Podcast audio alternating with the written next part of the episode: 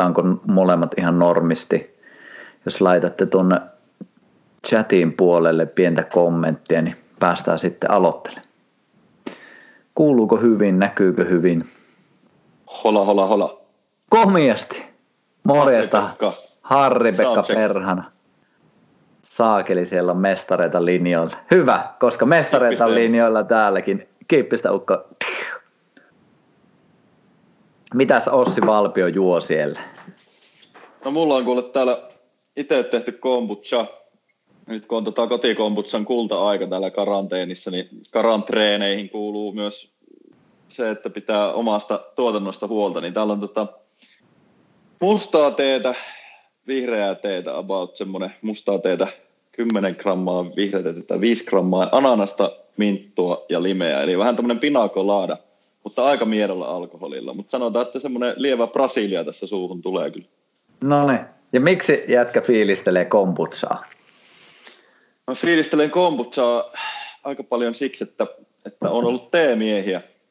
Ja tuolta sanotaan, että täysikäisyyden korvilta, että kahvia on aina yrittänyt juo enemmän ja vähemmän, mutta sitten huomannut, että se kofeiini on vähän liikaa välillä ja varsinkin se kahvin laatuhan ei ollut silloin junnuna kauhean hyvä, niin sitten innostuin teestä ja aina kun kahviin taas ajautui vähän vanhempana juniorina, niin sitten toi tee sieltä aina tuli takaisin ja, ja tota, muutama vuosi sitten tein biisin nimeltä Teet nytkylevylle 2017 ja se, siinä oli semmoinen tarina, että oltiin kaverin mökille ja sieltä ei löytynyt kauhean hyvälaatuisia tee T-lajikkeita, oli pussiteitä, vähän sitä ja tätä. Ja sitten mä että nyt mulla on yksi tosi hyvä biitti, mihin mä teen biisin teestä. Ja sitten mä fantasioin, teen semmoisen semmoisen fantasiatyyppisen T-biisin. Ja Partasen Mattia pyysin tekemään videoa ja Halmettaja Jaakkoa pyysin siihen vähän tämmöiseen Reefer Madness henkeen, että green is bad, että tarvitaan joku hullu professori siihen ja pyysin Jaakkoa siihen. Ja Tampereella tätä puitiin, niin siinä sitten kävi niin, että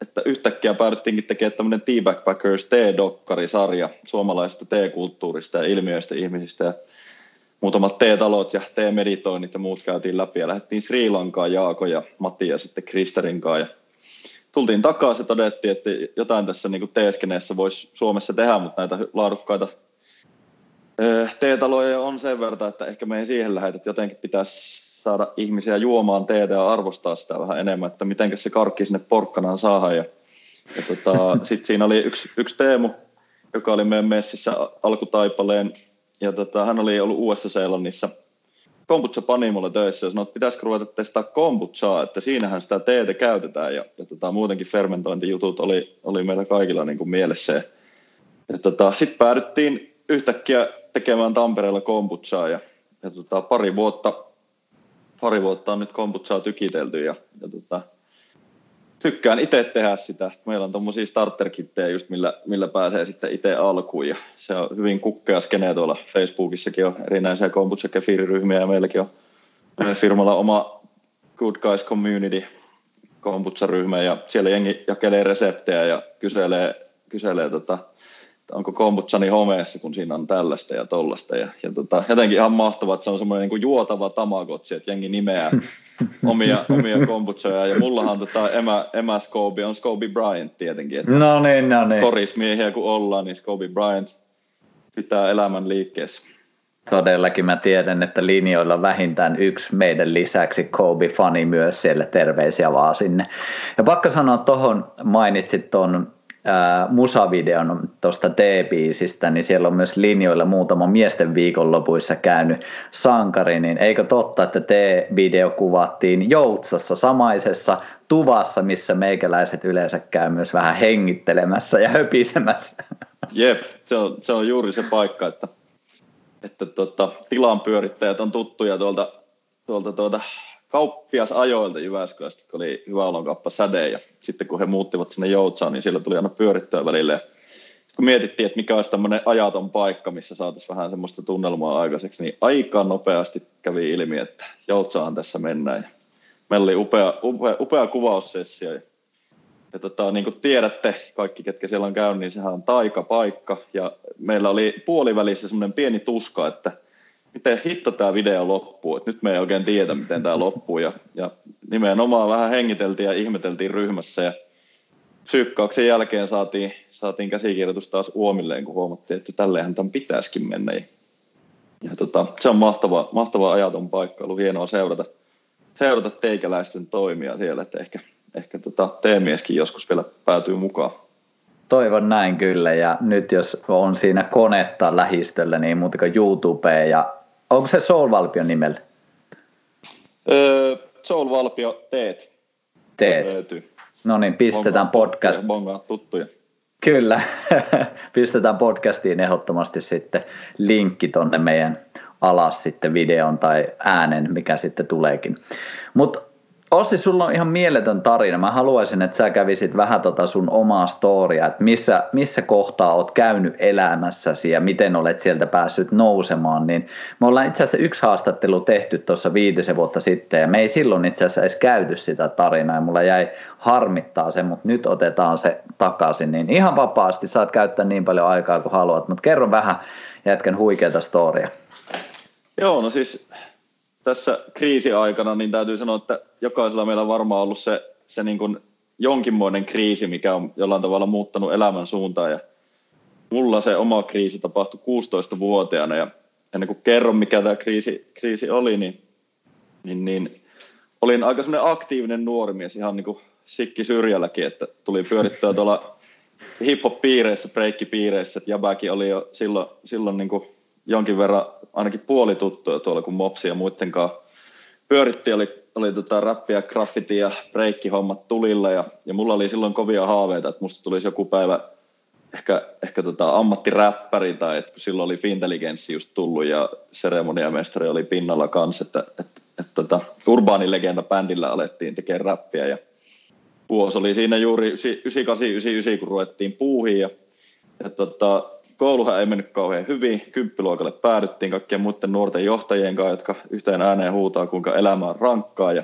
ja tota, mä kymppiluokkaa silloin kävin niin, että mä liikunnan opettaja apulaisena olin vanhassa Kuokkala yläasteella ja mietin, että tulisiko musta liikunnan ope tai, tai nuoriso-ohjaaja tai joku vastaava. Ja niin alkoi mun kriisi 99 marraskuussa, että mä, tulin, mä pelasin korista silloin miesten divarissa ja pelattiin myös kolkkidivaaria kakkosjoukkojen kanssa. Yksi yö tulin hima, himaan, tota, tai ilta tuli himaan ja yöllä heräsin siihen, että on aivan järjettömät selkäkivut ja vietiin sairaalaa ensiapuun ja siinä ihmeteltiin, että mikähän mulla on ja ensimmäinen ajatus oli tietenkin, kun hitaammat vanhemmat miehet tykkäsivät aina hakata meitä nuorempia miehiä, että kyllä sen selkä on jonkun isku varmaan ottanut ja olisiko siellä joku välilevyongelma. Laitettiin iso lääke persaukseen piikille ja ukko takaisin kotiin nukkuun, mutta sitten mä heräsin siitä vielä vielä kibuliaampana ja semmoisia sähkösokkeja tuli, että ihan kuin meritähtiä olisin tehnyt sängylle ja, ja tota, päädyin sitten sisätautien osastolle ja pari päivää siinä tutkittiin, aluksi myyräkuumeena diagnosoitiin, että mulla on varmaan se, että, että hermosto alkaa hyökkää itseensä, tai niin kuin keho alkaa hyökkää itseensä vastaan, että hermosto on tosi kovilla ja, ja säryt on kovia ja, ja tota, se ei kuitenkaan sitten ollut myyräkuumea, mutta löydettiin leukemia. Eli verisyöpä ja pari päivää oli mulla aikaa siinä orientoitua, että, että ehkä lähtee henki. Mulla oli kolmasosa, mitä tuolla luuitimessä tuota, punasoluja, valkosoluja, leukosyyttä ja muita, mitä siellä muodostetaan, niin siellä oli kolmasosa muodostunut jo elimistöön syöpäsoluja. Eli se oli se syy, miksi mun keho alkoi hyökkää itseensä vastaan, että siellä oli aika vakava tilanne. Ja mun onni oli se, että se löydettiin suhteellisen ajoissa, eli oli vielä paljon tehtävissä, mutta kärrättiin Kuopioon pari päivää orientoidut, että musta tulee savolainen. Ja, tota, lähdin Kuopioon ja muistan ikuisesti ne ajat siitä, että mä olin todella, todella rajusti treenannut sitä varten, että mä olisin vahvempi kuin edelleen. Silloin olin tämmöinen 180, edelleen on 180, niin ei siinä niin korjalla jyllätty enää. Niin, niin, niin se viikon aikana, kun mä niitä solusalpaa ja sytostaatteja suoneen sain, niin mulla lähti hiukset, kaikki karvat tippu niin kuin alle viikossa. Ja sitten kun mä menin puntariin, niin mä painoin 59 kiloa. Ja se oli semmoinen niin supertraumaattinen muisto sinänsä, että mä, niin kuin, mä en ajatellut, että kuolenko mä, vaan mä ajattelin, että kaikki mun unelmat on viety alas. Ja se, just se niin kuin, tiedät säkin, kun oot treenannut jotain varten, että sä tavallaan lähestyt jotain, että nyt on kaus alkanut ja treenataan paljon. Ja, ja tota, kaikki lihakset niin tuntuu, että surkastu siinä saman tien. Ja ja tota, mun elämänkoulu oli aika raju silloin, että sit mä mä tota, äiti oli sairaanhoitaja, niin äitin kanssa sitten päätettiin, että nyt tämmöinen musta huumori on se juttu ja alettiin aika rajusti vitsailemaan ja otettiin myös koulunkäyntiavustaja yhteyttä, että voisinko mä tenttiä sen kymppiluokan. Ja niinhän mä sitten tentin sitä sieltä Kyssistä, Kuopion yliopistollisesta sairaalasta ja, ja tota, siellä se motivaatio löytyi kummasti opiskella, koska mun tavoite oli yhtäkkiä se, että mä haluan urheilulukio. Ja voimaa urheilulukiolle, jos halusin, niin keskiarvo piti olla päälle kahdeksan ja mulla oli 6,8 muistaakseni se siellä ysiluokalla. Eli siinä oli vähän kiipeämistä. Mutta tota, se, että käy koulua sairaalassa, niin se ei varsinaisesti ole niin helppoa muuta kuin, että saa keskittyä paremmin kuin muut, muut ei ole siinä häiritsemässä. Että se oli tällaiselle toimintaelätyypillä aika hyvä, hyvä paikka opiskella ja motivoitua, mutta sitten siinä mm, aina kun kuukauden välein about pääsi lomille, niin mun veriarvot oli laske, laskenut niin alas, vastustuskyky ja punasolujen määrä ja hemoglobiin oli niin alalla, että mä en pysynyt pystyssä ja mulla valu, valuu verta nenästä aina ja mä lähdin periaatteessa joka lomalta aina ambulanssilla takaisin Kuopioon ja se oli, se oli aika rajua, rajua puuhaa, mutta sitten siinä Millenniumin taitteessa elokuussa mä sain, sain terveen paperit ja se mitä siitä kokemuksesta jäi mieleen aika vahvasti oli, oli just se, että, että miten niin kuin hauras toi henki on, että vaikka hyvin urheilullinen ja nukkuva nuori mies olinkin, niin kyllä muutaman kerran ihan normaalista flunssasta tuli tulikin aika vakavia juttuja. Että mä muistan yhden kerran, että mulla oli niin korkea kuume, että mua oltiin viemässä teholle ja ilmoitettiin vanhemmille ja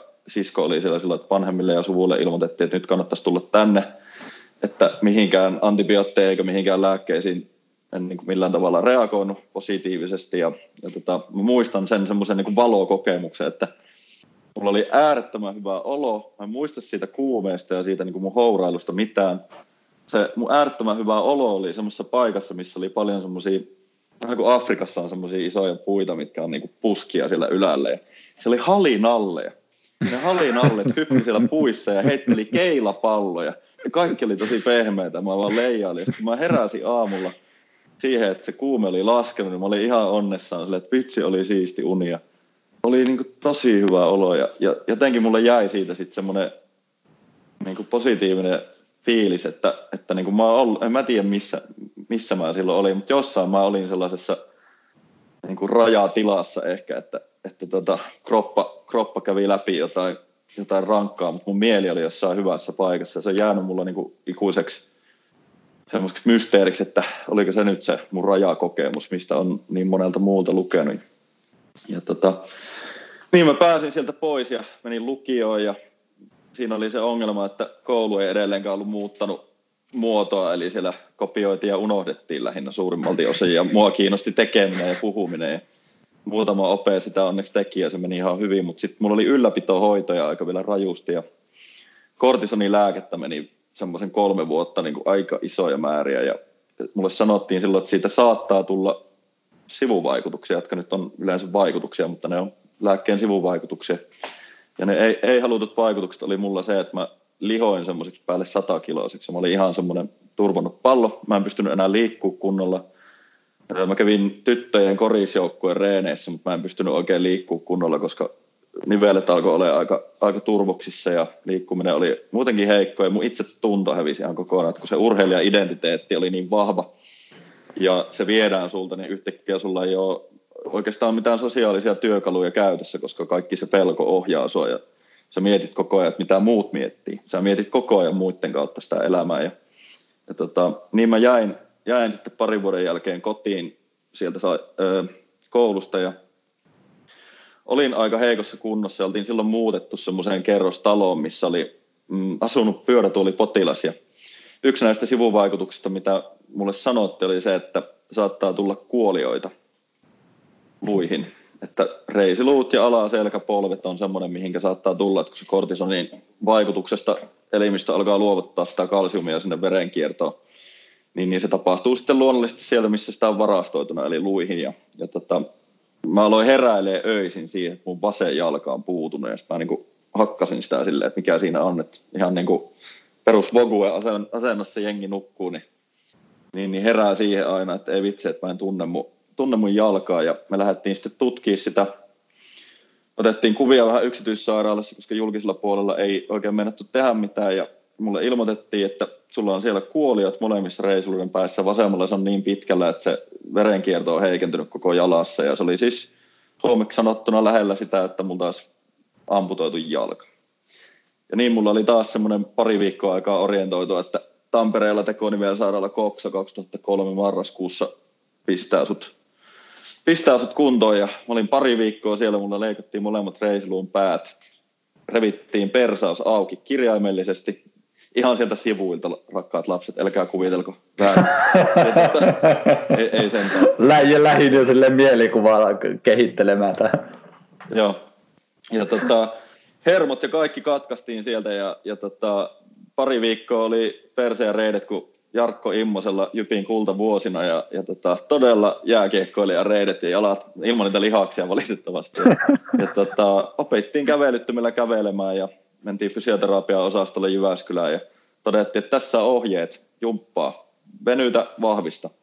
Ja reseptien ja jumppanauhojen ja, ja kolme a kanssa mut lyötiin kotiin ja silloin sen tyttöystävä ja itseni ja perheen kanssa meidän trauma oli niin suuri, se taistelu oli niin suuri, mitä sen kolmen vuoden, neljän vuoden aikana oltiin käyty, että mä jämähin sohvalle ja mä vedin hirveän määrän reseptilääkkeitä, panakoodia, kahdeksan kappaletta päivässä, mikä ei oikein vaikuttanut muuten kuin sille, että oli pakko ottaa, koska hermosarjut oli kovat, mutta eihän mulla niinku, ei niistä silleen varsinaista muuta kuin henkistä vaikutusta ollut, ollut, koska ne syyt oli jossain muualla ja kivut oli joka tapauksessa kovat.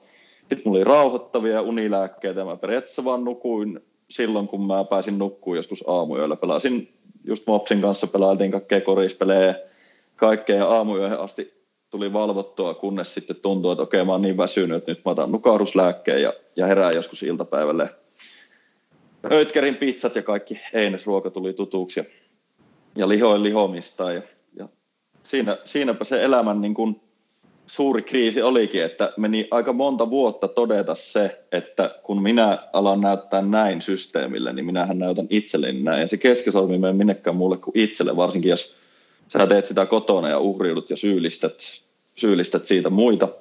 Ja mä aloin, aloin pikkuhiljaa hiffaamaan, että itse asiassa, että tämä systeemi on mätä, että, että mä oon saanut diagnoosia oppien sijaan.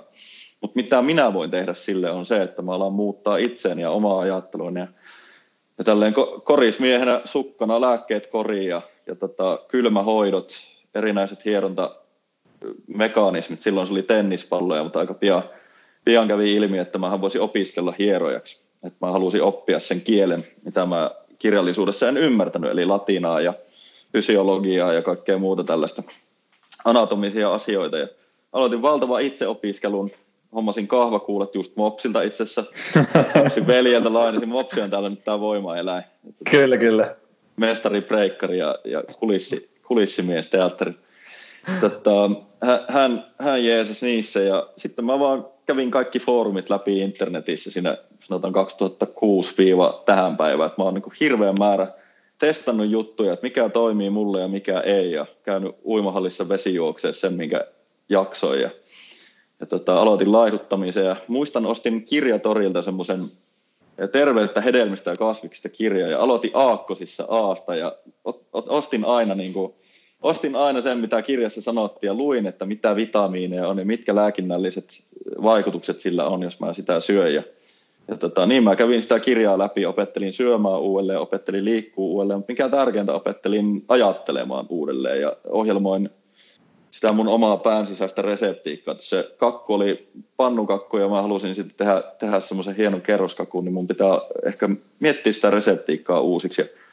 Ja, tota, sillä lailla mä sitä lähestyin, että mikä on minulle hyvä, en niinkään, että mitkä on viralliset ohjeet tai mitkä, mitkä on semmoiset treeniohjelmat, mitkä on toiminut jollekin huippuurheilijalle. Ja lähin kuntouttaa itteeni ja oli se aika raju, raju urakka, kun tuolla on semmoiset parikymmentä arvet ja hermot on katkaistu joskus, niin ne, tota, vaati jonkin verran sitä möyhennystä. Ja, ja tota, kyllä, kyllä just ne niin itsehoitomenetelmät ja semmoinen itsensä ohjelmoiminen, lattialla kieriminen, konttaaminen, kaikki tämmöinen tuli yhtäkkiä niin kuin esiin, että jos se tietokone on jollain tavalla täynnä haittaohjelmia ja käyttöjärjestelmäkin on vanha, niin sehän täytyy buutata ja se tarkoittaa ihmisillä sitä, että jos kävely sattuu, älä kävele.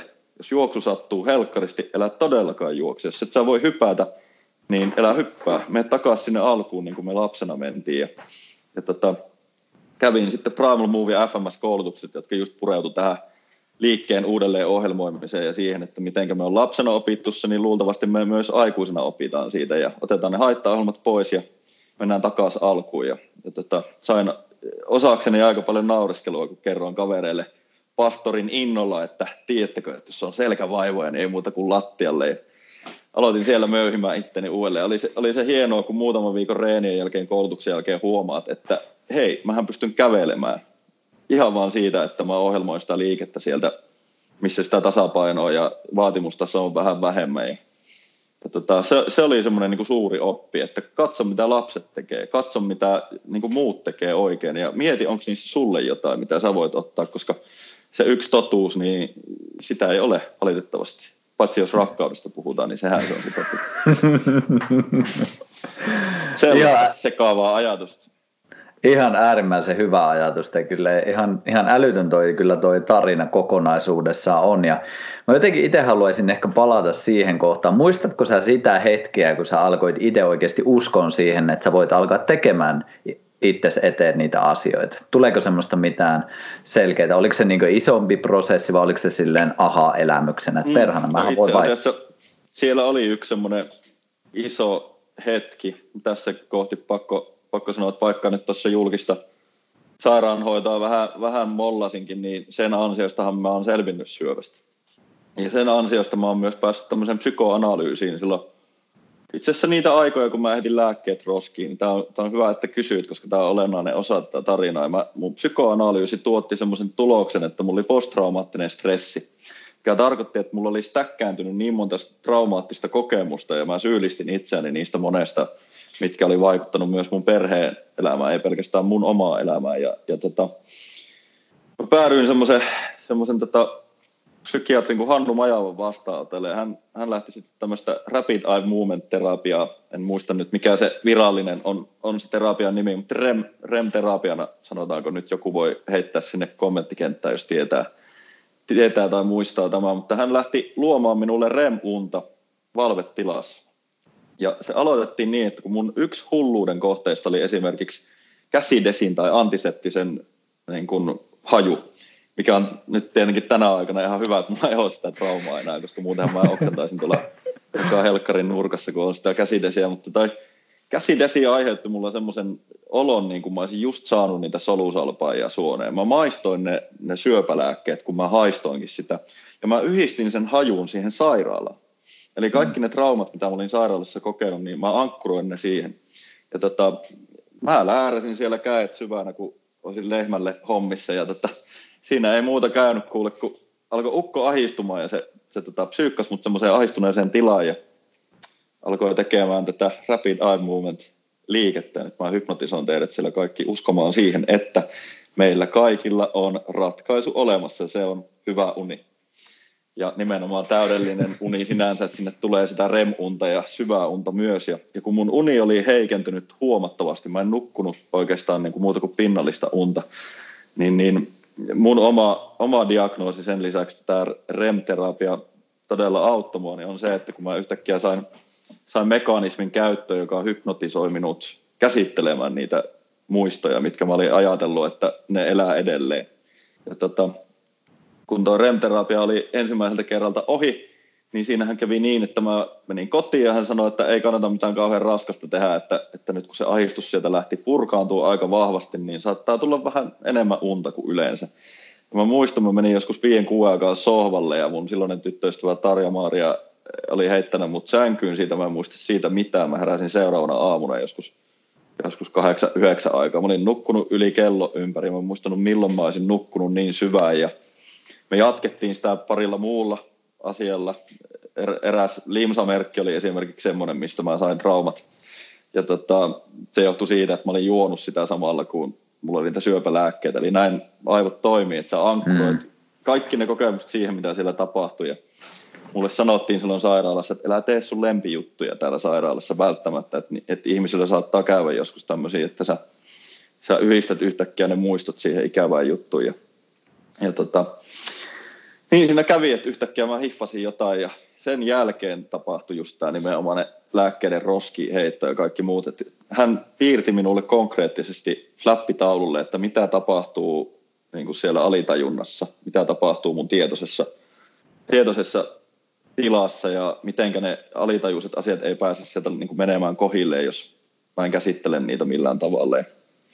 Mun on pakko sanoa, että mä olin superskeptinen. Mä ensimmäisenä ajattelin just jotain Paul McKennan ja kaikkien tota, tähtihypnotisoijien näitä lavashowta ja, ja tota, niin siinä kävi, että vaikka mä olin superskeptinen, niin se pelkkä mekanismi ja tietenkin psykiatrin taito todisti minut vääräksi. Ja, ja tälleen rajalla Ilkalle terkkuja, on käynyt parit NLP-koulutukset, niin, niin se vaan meni siihen, että yhtäkkiä alkoi mietityttää tuo ajatteluanatomia ja aloin sitä sitten siinä kaiken liikunnan ja ravinnon tankkaamisen ohella opiskelemaan, että millä lailla mä voin niin kuin ankkuroida mun mieleeni positiivisia juttuja sellaisiin asioihin, joita mä haluan edistää.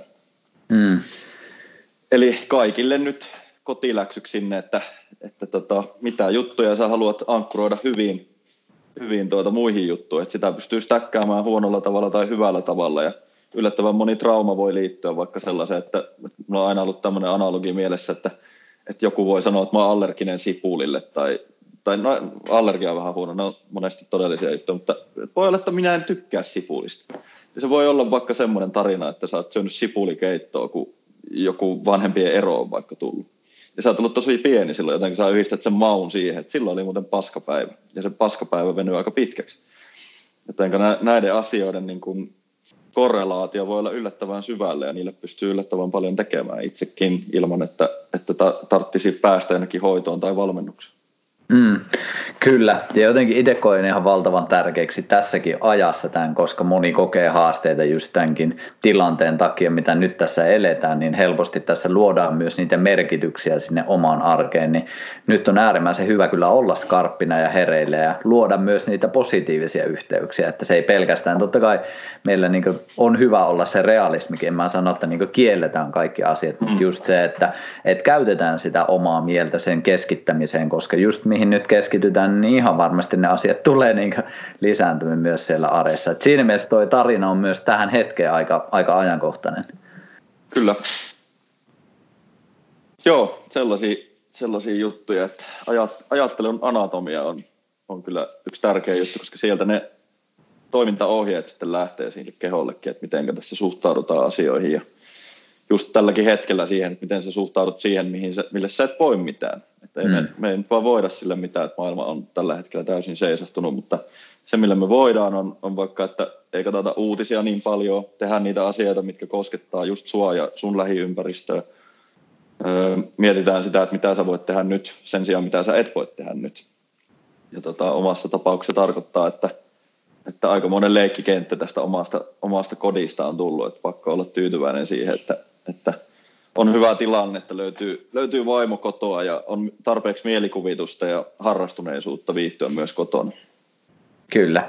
Itse asiassa tuossa katoinkin, niin meillä on muutama tanssiakin siellä linjoilla, niin mä jotenkin itse fiilistelin sitä, että miten just rajoittaminen luo tietynlaisia luovuuden mahdollisuuksia myös nousta. että jos mietin tanssiaikoja, niin monesti tehtiin silleen, että jos sulla on helkkarin iso tila, niin on vähän sille vaikea täyttää sitä tilaa, mutta sitten jos sitä rajoittaa ja tekeekin esimerkiksi sille, että siinä on vaikka metri yhteen suuntaan ja puolitoista metriä, niin se rajoite tekee siitä tosi kiehtovaa ja sitten alkaa luomaan ihan uudenlaista liikettä siihen tilaan.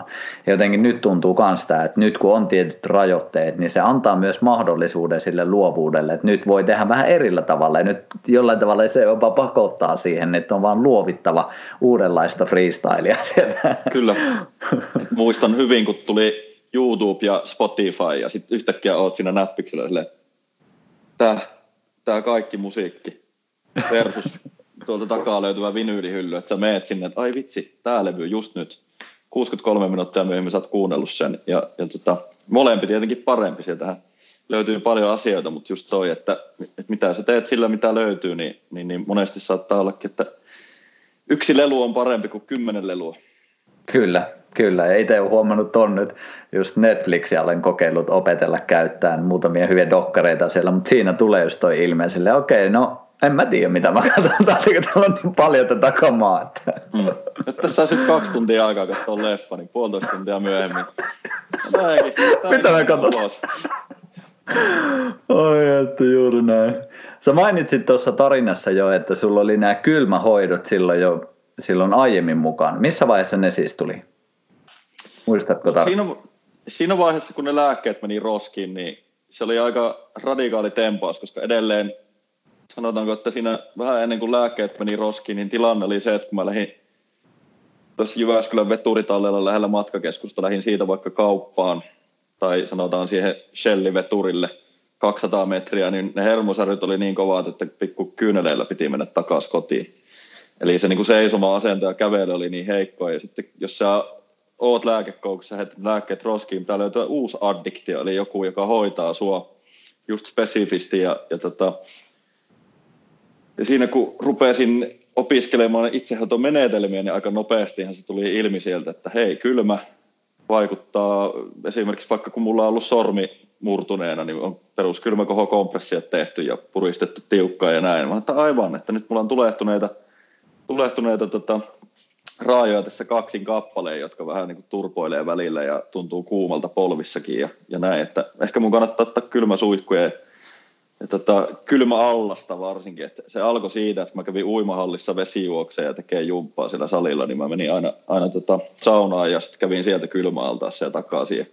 Jossain vaiheessa uskaltauduin ottaa kylmiä suihkuja kotona, kotona, kun en käynyt siellä kuitenkaan joka päivä. Ja, ja sitten tuota 2011-2012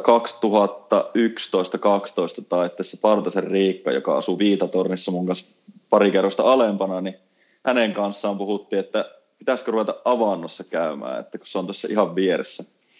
Ja tota, Riikka toi yksi päivä sitten avantoseura kokeilukortin mulle ja mentiin avantoon ja siitä tulikin aivan järjetön ralli sitten. Me ruvettiin käymään siellä molemmat eri tyyppien kanssa, että juuri tämä Joutsan, Joutsan keisari Viljami Herrallakin niin oli yksi meidän, meidän kreviä, että meillä oli semmoinen aika tiivis porukka, joiden kanssa käytiin ja vietiin uutta porukkaa, ruvettiin somettaa ihan hillittömästi siitä, että vitsi miten siistiä on ja on kyllä sosiaalinen harrastus parasta A-luokkaa. Ja, ja mä jäin siihen niin koukkuun lähinnä siksi, että, että kun aiemmin oli saanut vähän, vähän ehkä kevyimmistä kylmähoidoista apua, niin sitten kun huomasin, että kun käy aamulla ennen töitä ja illalla töiden jälkeen, kun mulla oli, mulla oli silloin, tein hierontahommia, manuaaliterapiaa ja tanssijoille just kehohuoltoa ja oli niin kuin pitkin päivää kaiken näköistä, niin sitten alkoi tulee se fiilis, että hei, että mä saan tyhjennettyä mun pään tällä ja, ja tota, tämähän on niin kuin hyvä addiktio.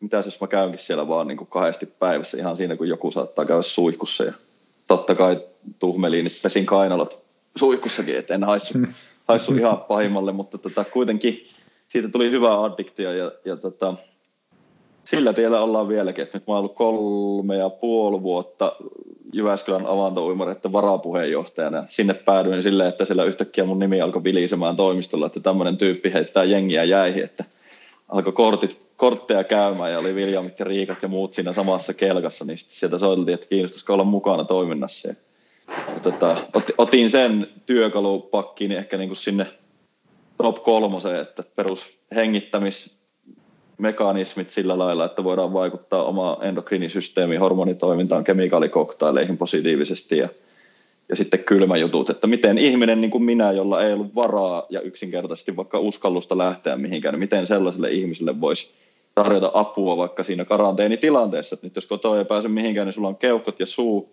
ja sulla on suihku, joka menee kylmälle, niin mä sanon, että jos näitä kahta asiaa rupeaa harjoittelemaan silleen pienissä määrin, niin se saattaa olla aika mullistavaakin vaikutus sille sun keholle ja mielelle. Todellakin, allekirjoitan.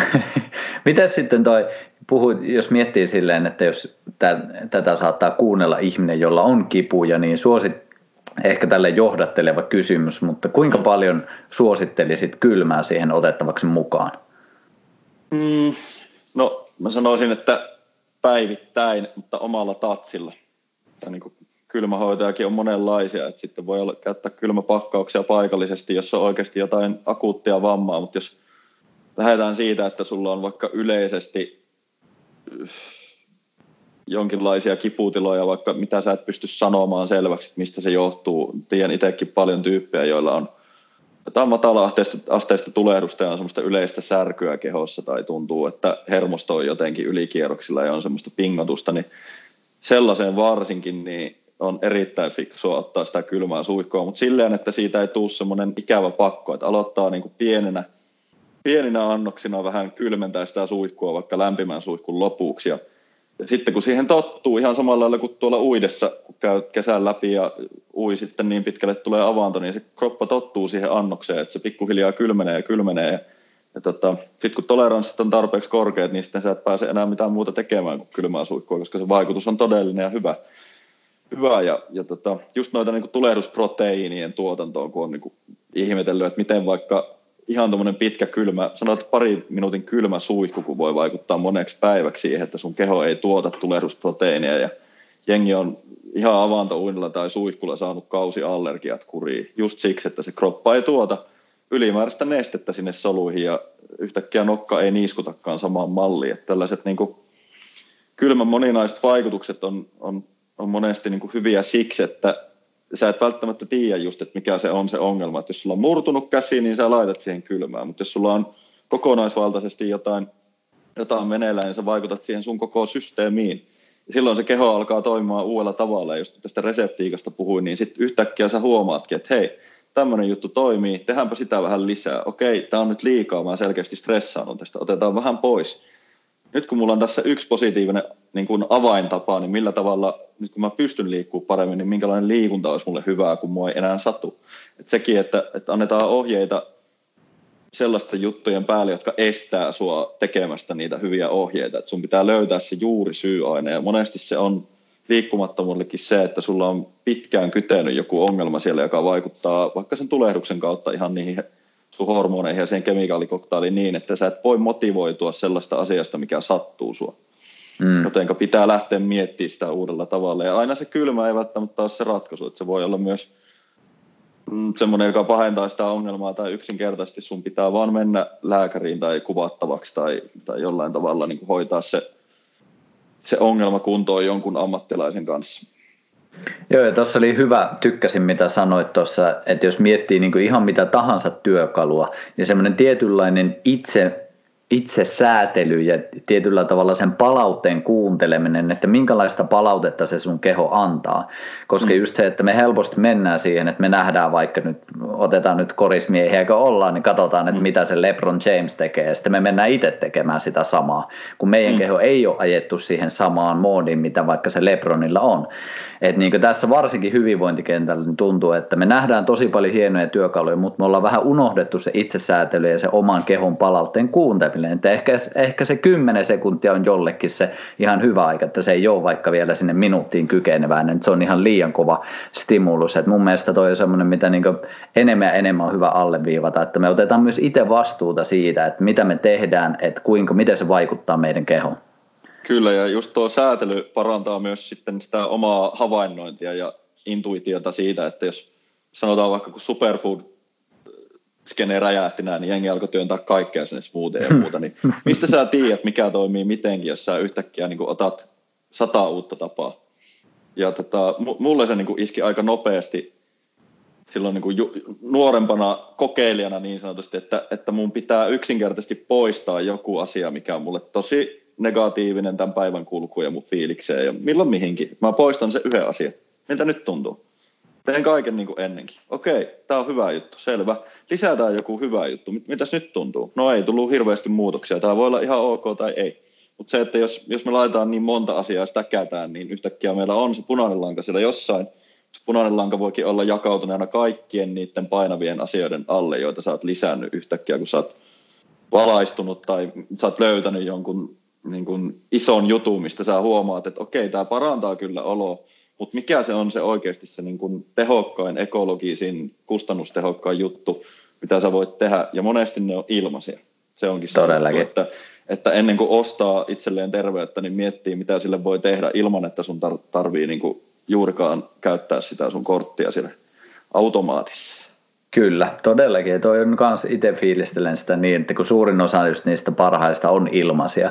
Ja nyt jos miettii tätäkin aikaa, niin mä ainakin itse kannustaisin siihen, että nyt jos käyttää tämän karanteeni- tai poikkeustilaajan siihen, että pistää oman unen kohilleen, niin voi jumpe siitä olisi kyllä hyötyä niin, niin kuin loppuelämäksi. Että toki unikin on semmoinen, että ei sitä voi pistää pankkiin, että se pitää sitten koko elämän tietyllä tavalla säädellä sitä, mutta mm. kyllä niin itse kun on kaksi lasta perheessä ja molemmat vielä ja pien, kohtuu pieniä lapsia, niin kyllä se niin unen merkitys on niin noussut ihan ykköseksi itsellä. Että heti kun saa, tai vaikka jos tulee semmoisia, viime yö oli esimerkiksi sellainen, että oli vähän heikompi, niin sen huomaa heti aamulla, että ei perhana, ei niin kuin, ei toi, jalka ei nouse ihan niin, miten se pitäisi mm. nousta. Sen, sen tunnistaa niin nopeasti. Ja sitten kun taas saa hyvät unet, niin just silleen, että herää on silleen niin heti, että yes, nyt on vitsi elossa. Et niin, kuin, niin yksinkertainen asia, mutta sitten helposti se hukkuu tässä hyvinvointikentässäkin. Että jos me vitsi se uni saataisiin kohilleen, niin aika mm. moni muu palanen menee sitten myös kohilleen. Jep, se on just noin, että ne niin kuin fundamentaaliset perustavanlaatuiset asiat pitää löytää, että mitkä ne on. Ja uni on luultavasti kaikille se se on, mitä sä voit tehdä päivän aikana ennen ja jälkeen, niin vaikuttaa siihen, siihen sun uneen. Ja tuohon kylmään halusin vielä sanoa sen, että, että niin kuin mä opin sen kautta motivoimaan itteeni todella rajusti, että millä lailla se hyödyttää mua se kylmä eri tavoilla. Ja sitten niin mm. ihan tällaisia asioita löytyy, kun tiedätte peruslämpö, tai siis noita lämminvesivaraaja, kun siellä on mittari, että siellä on punainen, joka näyttää kuinka paljon on mennyt lämmintä vettä ja sininen, joka näyttää kuinka paljon on mennyt kylmää vettä.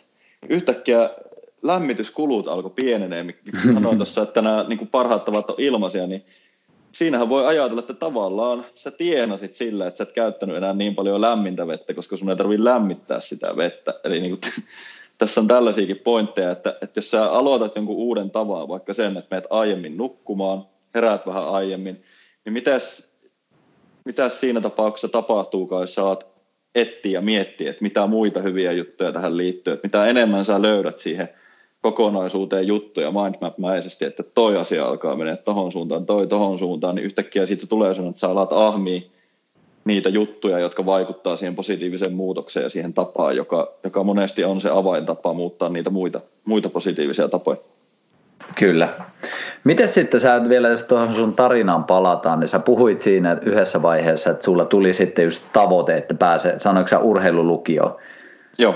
Joo, että et, et sulla oli kuitenkin joku siellä, joka siinsi, niin miten tärkeänä sä itse pidät sitä, että just tuommoisessa tilassa, kun on niitä haasteita, niin on sitten joku siellä kauempana, joka kuitenkin ehkä jollain tavalla motivoi tai inspiroi menemään sitä kohti?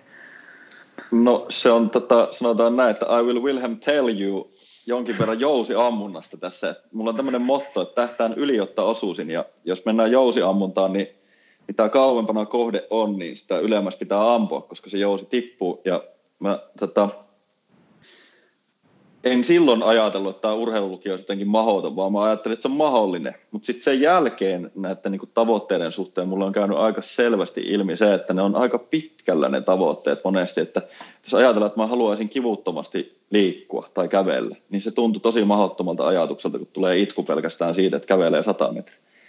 Sitten kun huomasi, että hetkinen puoli vuotta sitten, niin tämä ei muuten onnistunut, ja sä oot koko ajan mietti, mietit sitä niin kuin isoa tavoitetta, niin sitten siinä, kun alkaa palastelee pieniksi paloiksi niitä tavoitteita, niin siihen tuleekin aika isoja juhlia myöhemmin, kun huomaat, että vau, mä kävelen kivuttomasti, mä pystyn niin kuin olemaan kivuttomasti, että mä keksin tämän uuden tavoitteen, että mä haluaisin juosta, niin mä unoihin sen edellisen tavoitteen, mikä oli kivuton kävely.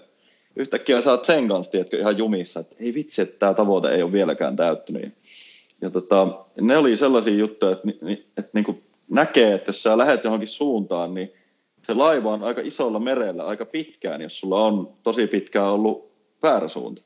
Sä otat sen uuden suunnan, niin sun pitää oikeasti niin kuin nauttia siitä prosessista tosi paljon. Että okei, tämä on mulle aika tärkeä juttu, että mä en lääkkeitä syö ja mä teen näitä juttuja. Että, että vaikka se joskus tuntuu siltä, että, että niin kuin vaikka nyt mulla on tavoite, että mä haluaisin donkata joskus. Mä palasin koriskentille syksyllä ja tein tota Optimum Jani Parkkisen avulla aika iso, ison määrän duunia tuossa loppukesästä ja syksyllä, että, tai itsehän niitä duuneja teen, mutta Jani antoi mulle suunnan, että teet tällaisia juttuja, niin polvi menee kuntoon ja, ja tota, mä otin 110 prosenttisesti ohjeet vastaan ja, ja tota, yhtäkkiä huomasin, että mä voin juosta ja tehdä asioita ja muita ja sitten kävi taas sama. Ei hitto pärjää näille nuorille, että nämä hyppää korkeammalle, nämä juoksee nopeampaa, nämä juoksee kauemmin, mihin mä pystyn. Sitten tuli taas, että ei vitsi, downeri, että ei vitsi, että mä en ole enää 20 ja sitten mä mietin, että ai niin, minkä sellainen mä olin kaksikymppisenä. Mä painoin yli 100 kiloa vedin lääkkeitä. aika hyvä tilanne. Mä oon 37 ja mä yritän juosta noita junnuja kiinni. Että mä oon oikeassa seurassa, mä oon parempieni kanssa. Ja taas se tähtään yli, että osuisin, niin se tuli sieltä, että okei, että mun tähtään on niin korkealla, että mä en edes huomaa, että se jousi lentää jo koko ajan aika korkealle. Ja se on jo osunut moneenkin oksaan ja ties mihinkään. Mä näen vaan ne osumat niihin oksiin. Ja sitten kun palasi taas taaksepäin, oli silleen, että hmm, mitataanpas mun pomppu, että paljonko mun pomppu on. No se on 55 senttiä se, niin kuin, anteeksi, 45 senttiä oli silloin, ja että mä en ollut lähelläkään donkkia. Mä että no, otetaan tuohon tuohon tota, 27. päivä huhtikuuta mulla kalenterissa, pitäisi mennä 55 senttiä, että kyllä se 10 senttiä saadaan revittyä niin kuin alle puolessa vuodessa. Ja, ja tota, mä mietin, että kun se on totta, ja mä pystyn nyt hyppiä ja tekemään niin kuin painojen kanssa ihan eri lailla juttuja, niin mä haluan donkata miesten koriin. Mä teen aamuisen ja iltaisin meditaatio, ja mulla on semmoinen visualisointiharjoitus siinä lopussa, missä mä käyn hyvin yksityiskohtaisesti läpi tämän suorituksen ja mulla on kori ja vaatteet ja kaikki, niin kuin mä tiedän, ketä on paikalla. Gangstari biisinkin on valinnut, mikä se on siinä. Tämä on niin todella pitkälle harjoiteltu juttu sun mielessä. Ja sun hermosto on koko ajan siinä tilassa, että jumalauta sä donkkasit. Se donkki ei mene kauhean helposti, mutta se on kahden donkki ja se menee sisään. Mutta se on just semmoinen, että mun täytyy uskoa, että se on mahdollista, mutta se ei välttämättä ole kaunista. Ja sitten kun mä teen sen, että se menee aluksi eturautaan, mä yritän osua johonkin, mihin mä en ylty, niin mä huomaankin, että muistatko, kun sä, että mä katson taas taaksepäin sitä hetkeä, kun mä ammuin sen jousi, että muistatko, kun sä et pystynyt hyppäämään, kun sua sattui. Sitten onkin se, että ei jumalauta, että vuodessa menty pitkä matka, mutta en mä donkkaa vielä. Mutta katsotaan, onnistuisiko se puolen vuoden päästä. Sitten mm. jatketaan kohti sitä tavoitetta. Eli kyllä se niin kuin aina, aina se niin kuin motivaation pitää olla sellainen, että sä vähän meet sun ylärajalle silleen, että se käsi ei ihan näy nyt siinä kuvassa, mutta se käsi on siellä. Mm. Sun pitää vaan uskoa, että se käsi löytyy. Siellä se on. Minä uskon, että se käsi on siellä. Kyllä. Tätä vitos, että sä voit pistää ylös, niin mä pistän alaspäin tuosta. Niin... Ding, ding, ding, ding, ding, ding. Kyllä. Joo, jos ei muuten, niin lyödään trampoliini kentälle ja donkataan sitten. Kyllä, näin mä tein viime talvena, kun ei ole ollut ihan lähellä toi donkki koskaan, niin löin trampoliinin, niin lähtihän se siellä. Mm. Mutta tossakin just se, että miten tärkeänä sä pidät just sitä, että sen niin pilkkoo osiin. Ja kun nyt jos mä mietin vaikka itse, niin mä siis, mulla on kans toi hyppyhommat nyt vähän tavoitteena. Mulla on vähän tarkoitus olisi 38-vuotiaana pari volttia vetää ensi kesänä. Ja mä tajusin tässä tänään, kun mulla oli taas pienet, pienet jumpat tuossa, niin oli just niin kuin havahduin siihen, että ei vitsi, mä en usko tähän itse vielä. Että mulla pitää mm. työstää sitä uskomusta itsessäni, että mä oikeasti teen sen kovalla maalla. Mm. Niin miten, miten sä lähtisit itse just muuttaa sitä, koska musta tuntuu, että monilla on just tavoitteita, mihin ne ei usko. Mm. No se mun mielestä mitä pienempiin paloihin sä voit sen tavoitteen lyödä, niin sen parempi. Että jos sulla on tavoitteena tehdä upea raaka mangojuustokakku, niin sä luultavasti katsot ensin, että kuka on sen tehnyt ja miten. Se on se ensimmäinen homma. Ja siinä tarvitaan monesti vaikka sitä kondiittoriapua sieltä jostain blogista tai, tai muualta. Ja sitten kun sulla on selkeä se, että minkälainen se kakku pitää olla, niin se ei välttämättä vielä maistu sun suussa. Se voi olla, että se oli ihan väärä ohje. Sen jälkeen sun pitää miettiä, että mitä mun pitää kaupasta hakea. Sitten sä haet ne kaupasta, sä teet sen ja siitä ei tullut niin hyvä kakku kuin sä luulit, mutta sä muutat sitä reseptiä. Ja se on just se sama juttu tässä, että jos mä niin kuin mietin hyppäämistä, mun täytyy löytää parhaat tavat hypätä. Mitä täytyy tapahtua ennen kuin mä voin donkata. Tässä tapauksessa on vaikka, että mun pitää niin kuin saada voimaa ja tasapainoa ja liikkuvuutta mun alaraajoihin, jotta mulla ei ole jarruja päällä. Ja siinä vaiheessa voidaan vasta alkaa miettiä sinne kauppaan menoa, kun tiedetään, että mitä sieltä kaupasta haetaan. Eli jokaisessa tavoitteessa on tärkeää huomata se, että mitkä on tavallaan ne nollatason jutut, mitkä on edellytykset, että se tavoite on jollain tavalla mahdollinen. Mutta sitten kun mennään sellaisiin tavoitteisiin, missä sanotaan vaikka, että kukaan ei ole sitä aiemmin tehnyt, niin silloinhan sä kuvittelet itsellesi uuden todellisuuden. Ja silloin just tämä niin mielikuvaharjoitukset, meditointi, sanotaan, että mitä, mitä niin säännöllisempi meditointi rutiini sulla vaikka on, että sä keskityt vaan hengittää ja sulla on ehkä joku mantra tai sulla saattaa olla joku mantra, mitä sä itse lausut, et välttämättä ajattelekaan sitä tai sulla on joku musiikki tai joku piiri, missä sä sitä meditointia teet, niin sen jälkeen sun mielihan on todella niin kuin vastaanottavainen sille sun kyvylle luoda jotain uutta, mitä sä et ole ehkä aiemmin saanut. Ja silloin se voi olla, että se intuitio on paljon herkempi löytämään jotain uusia todellisuuksia, mitä ei ole aiemmin ollut. Ja sitten voi ollakin, että käy niin kuin monelle muulle visionäärille ja sä keksit jotain, mitä ei aiemmin ollut. Tai sä keksit jonkun uuden yhdistelmän asioista, jotka oli olemassa, mutta kukaan ei tajunnut yhdistää niitä just näin. Ja se onkin se taikuus siinä, että, että niin kuin, jos Teemu Syrjälä ei usko niihin voltteihin, niin se voi mennä katsoa, että kuka muu niitä on tehnyt. Ja ihmisiä nekin oli, ja niilläkin saattaa olla jotain vammahistoriaa ja, ja ikää tullut. Mutta se just, että et, et, niin minkälainen se tavoite on. Että jos on jotain, mitä kukaan ei ikinä tehnyt, sun pitää aluksi osata piirtää se sun mielellä ennen kuin sä voit ottaa kynään käteen ja ruveta suunnittelupöydälle. Hyvin sanottu todellakin ja just mitä itsekin sit fiilistelen, että, että vaikka se usko ei ole vielä, mutta niin just jos palaan siihen mitä tuossa aiemmin sanoin, että, että sitten tulee se itse säätely ja myös vastuun ottaminen siitä, että okei, että katsoa rehellisesti sitä omaa tilaa, että missä mä oon nyt menossa. Ja just sitten näkee sen, että okei, no tuonne, tuonne alueelle pitää saada lisää työtä. Että sitten sille tulee sille pienellekin työskentelylle, tässä tapauksessa esimerkiksi pompun treenaamiselle tai mm. räjähtävyydelle, että sille tulee merkitys. Ja sitten kun siinä on se merkitys, niin sitten sitä tekee. Että vaikka se iso juttu ei ole ehkä vielä tässä mahdollista, mutta on mahdollista tehdä niitä pieniä asioita, jotka vie sitä kohti. Kyllä. Se on pienistä asioista kiinni ja just se niin kuin pyrin itse katsoa mahdollisimman usein peiliin ja tehdä semmoisia tilannekatsauksia, että, että niin kuin on, mikä, mikä mun tila on tällä hetkellä, miten mä voin muuttaa mun tilaa siihen, että mä opin asioita paremmin tai ainakin silleen, kun mä haluaisin. Että jos mun niin kuin mielessä on toinen raide, joka sanoo, että näin sen pitäisi mennä, mutta mä en ole tehnyt mitään sille, missä tilassa mun mieli ja keho on, niin en mä voi millään tavalla saada, saa sitä asiaa. Että jos se jääkaappi on täynnä kaikkia muita tarvikkeita, mutta sun pitäisi saada sinne mangojuustokakkua varten jutut, mutta ne pilaantuu pöydälle, niin sitten tyhjentänyt sun jääkaappia. Eli aina mennä takaisin sinne sisälle ja katsoa, että mitä asioita siellä on, millä sä et tee mitään ja päästät niistä irti. Yhtäkkiä sulla on tilaa tehdä mitä upein raaka mango, juustokakku, Teemu. Kyllä. Pakko ehkä tehdä maa. no, mullakin, mullakin tuli sellainen fiilis, että vitsikö olisi nyt tässä. Joo, Mulla tuli myös toi... että mitä jäi mieleen tästä. No se on Valpio tykkää sitä mangojuusta. kyllä, kyllä. Ja itsellä tuli itse asiassa sellainen ajatus tuossa, kun puhuit, että niin ensi kesänä meillä täytyy nyt toteuttaa se, että A, me pelataan yksi ykköstä, sitten pelien jälkeen jätkä vetää donkin ja meikä vetää siihen voltin päälle, kun se on donkan. Ai pelien jälkeen, no aika kova musku. otetaan, otetaan ennen, otetaan ennen, niin ei pyydetä liikoja. Lämmitellään donkki, voltti, yksi ykkönen. Yksi ykkönen, se on, se on sovittu. Kyllä, tämä on vaan kenttävalinta. Kyllä, eikä me sellainen. Toivottavasti saadaan tämä tilanne siihen, että päästään. Niin. Mutta se olisi kyllä mahtavaa. Fiilistelen just tässä itsekin niin tosi paljon sellaisia asioita, että niin otetaan nyt vaikka koris, otetaan nyt vaikka tanssihommat, että että just vähän mitä itsekin sanoit, tai no ei nyt suoraan, mutta itse ehkä mitä kuulin sieltä, niin just se, että kun ei ole enää 16-vuotias, että ne asiat tulee sieltä niin apteekin hyllyltä, että pystyy tekemään mitä vaan. Et siinä on tietty ripaus ja realismia mukana, mutta se on jotenkin tosi siistiä, että, että pystyy sitten oikeasti nauttimaan niistä asioista, mitä pystyy tekemään. Et nyt jos palataan siihen, mitä vähän tuossa aiemmin puhuttiin, että, että kyllähän tästä elämästä saisi tosi kurjan, kun miettisi just kaikkia niitä fyysisiä vaikka tekemisiä, mitä on joskus tehnyt, mitä nyt ei pysty tekemään. Et siihen saisi koko päivän menemään, mutta sitten taas kun on niitäkin asioita tosi paljon, mihin pystyy keskittyä, että mitä pystyy tekemään. Et tosi tosi oleellinen osa mun mielestä tätä koko meidän keskustelua just se, että mihin me pistetään sitä meidän fokusta.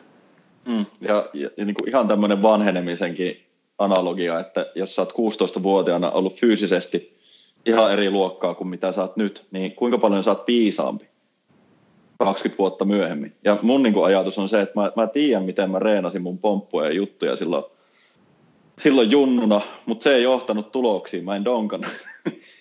mutta, mä voin miettiä sitä niin kuin just todella mustan huumorin kauttakin sen, että mä yritän niin kuin häiritä mun itsekritiikkiä, tämä prefrontaali korteksi, joka kertoo mulle toimitusjohtajan lailla, että nyt ei ole kyllä kauhean fiksut läpäät valpiolla, että mietin jotain realistisempaa, niin, niin, niin mä pyrin harhauttamaan sitä osaa mun aivoissani ja luomaan ne käytävät sinne, jotka kertoo, että miten se on mahdollista. Ja se, eihän se niin tapahdu itsekseen, vaan sun täytyy nimenomaan harhauttaa sun mieltä niin paljon, että sä haluat todella paljon tehdä töitä se eteen.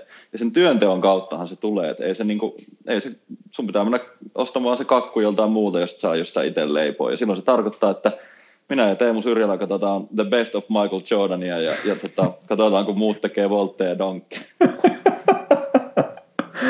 Aivan mahtavaa. Hei, otetaan tähän loppuun vielä. Sä voit ottaa vielä sen hypnoottisen heilurin, mikä sulla oli siinä. Ota pieni yhteenveto, tiivistys siitä, että miten me saadaan ihmiset uskomaan, että tänäkin aikana, mitä me nyt eletään, niin me voidaan tästä kasvaa ja kehittyä. Anna mennä Solvalpi. Heiluri on tässä. Katso minun sormiini. Katso minun sormiini, jotka vievät sinut suoraan sinun sisimpääsi. Se, mitä sinussa on, on ollut siellä jo aina. Ja se, mitä sinusta löytyy, on täysin sinun varassasi. Ja kun hiljennyt ja lyöt silmäsi kiinni tänään illalla, niin voit olla varma, että sinun mielesi vie sinua kohti sitä, mikä tekee sinut todella onnelliseksi. Ja se, mikä sinut tekee todella onnelliseksi, on täysin sinun oma asiasi. Ja kaikki ne muut asiat, jotka eivät sinua palvelleet ennen tätä hetkeä, ovat täysin niitä asioita, joiden sinun ei kannata ehkä kiinnittää enää niin paljon energiaa ja huomiota. Ja kun seuraat sormia ja kuuntelet ääntä, niin voit olla yhä varmempi siitä, että ne asiat, joita et vielä edes tiedä löytäväsi, ovat aina olleet siellä, mistä ne tulevat löytymään. Ja kaikki me ihmiset, jotka täällä planeetalla ollaan, olemme niitä, jotka eivät usko aina itsensä. Mutta me olemme myös ne samat ihmiset, jotka ovat aina uskoneet itsensä. Jos et nyt voi uskoa itseesi, ei tarkoita, että vois nyt uskoa itseesi. Ja kun nyt uskot itseesi, sinun on helpompi löytää se, mikä tekee sinut oikeasti onnelliseksi. Ja kun tämä maailma on rajattu, sinun mielesi ei. Joten ota ne aidat myös pois ja tee sille jotain. Mene kentälle ja vaikka donkkaa. Niin minäkin teen. Pastori Valpi on puhunut, hyvät naiset ja herrat ja kaikki entiteetit siellä. Ihan mahtavaa. Pistäkää Ossille Instagramin puolella katselijat sydämiä. Se oli todella, todella, todella hieno tiivistys. Ja meikäläinen odottaa sitä hetkeä, kun me tapaamme siellä kentällä ja ensin pistetään Donkey Voltti ja sitten pistetään Gangstar soi. Korjaan, Gangstar soi jo siinä vaiheessa, kun sä donkkaat, sitten mä vedän sen Voltin ja sitten laitetaan seuraava biisi ja otetaan yksi ykköstä. Huh. Se on Norssilla, baby. Mä tarjoan komputsat sen jälkeen, mutta ennen ei ryypätä. mutta sen jälkeen otetaan komputsaan. Ihan mahtavaa. Onpa, onpa, onpa, mukava kyllä nähdä ja todella todella timanttista meininkiä. Toi jätkä koko tarina, niin täytyy sanoa, että se on kyllä inspiroiva ja mä uskon, että se kannustaa kyllä tässäkin ajassa siihen, että luotetaan siihen, että sillä omalla työskentelyllä hyvä tästä tulee. Todella, todella kyllä timanttista. Kiitos Ossi jälleen kerran. Kiitoksia Teemu. Mistä me, voidaan, mistä me voidaan seurata teikäläisiä juttuja? No kun kadulla ei nyt hirveästi voi mua seurata, niin Instagram, Facebook, Ossi Valpio nimellä löytyy ja tota, sieltä voi ottaa yhteyksiä ja, ja jos koet, että jotain jeesiä tarvii hyvinvoinnissa, niin tällä hetkellä video käy ja se käy myös myöhemmin. Että tässä, tässä maailman ajassa on huomannut, että auttaminen, opettaminen ja tukeminen on se meikäläisen juttu, niin ota yhteyttä, jos siltä tuntuu ja, ja tota, ei muuta kuin jatketaan harjoituksia. Mielellään Mielellään tuota, Teemunkin kanssa jutellaan taas uudemman kerran, niin katsellaan missä kohdataan ja miten päin ne kamerat onkaan. Ehkä ne on sillä koriskentällä sitten. Näin mä luotan ja uskon. Ihan mahtavaa. Iso kiitos tästä. Me jatketaan pian ja podcast-hommat on sitten viimeistään huomenna kuultavista. Ainakin sitten, jos nyt tulit vasta tänne IGN puolelle, niin ei muuta kuin huomenna Teemu Syrjällä podcast löytyy esimerkiksi Spotifysta. Ja nyt tämä Instagramkin ilmoittaa, että meidän lähetysaika loppuu tähän. Huomenna meillä on Peippo vieraana. Ei muuta kuin tuu linjoille. Ossi Valpio, pistetään vielä nyrkki tohon ja iso kiitos. Jatketaan Kiitoksia. Taas. Morjens. hyvä.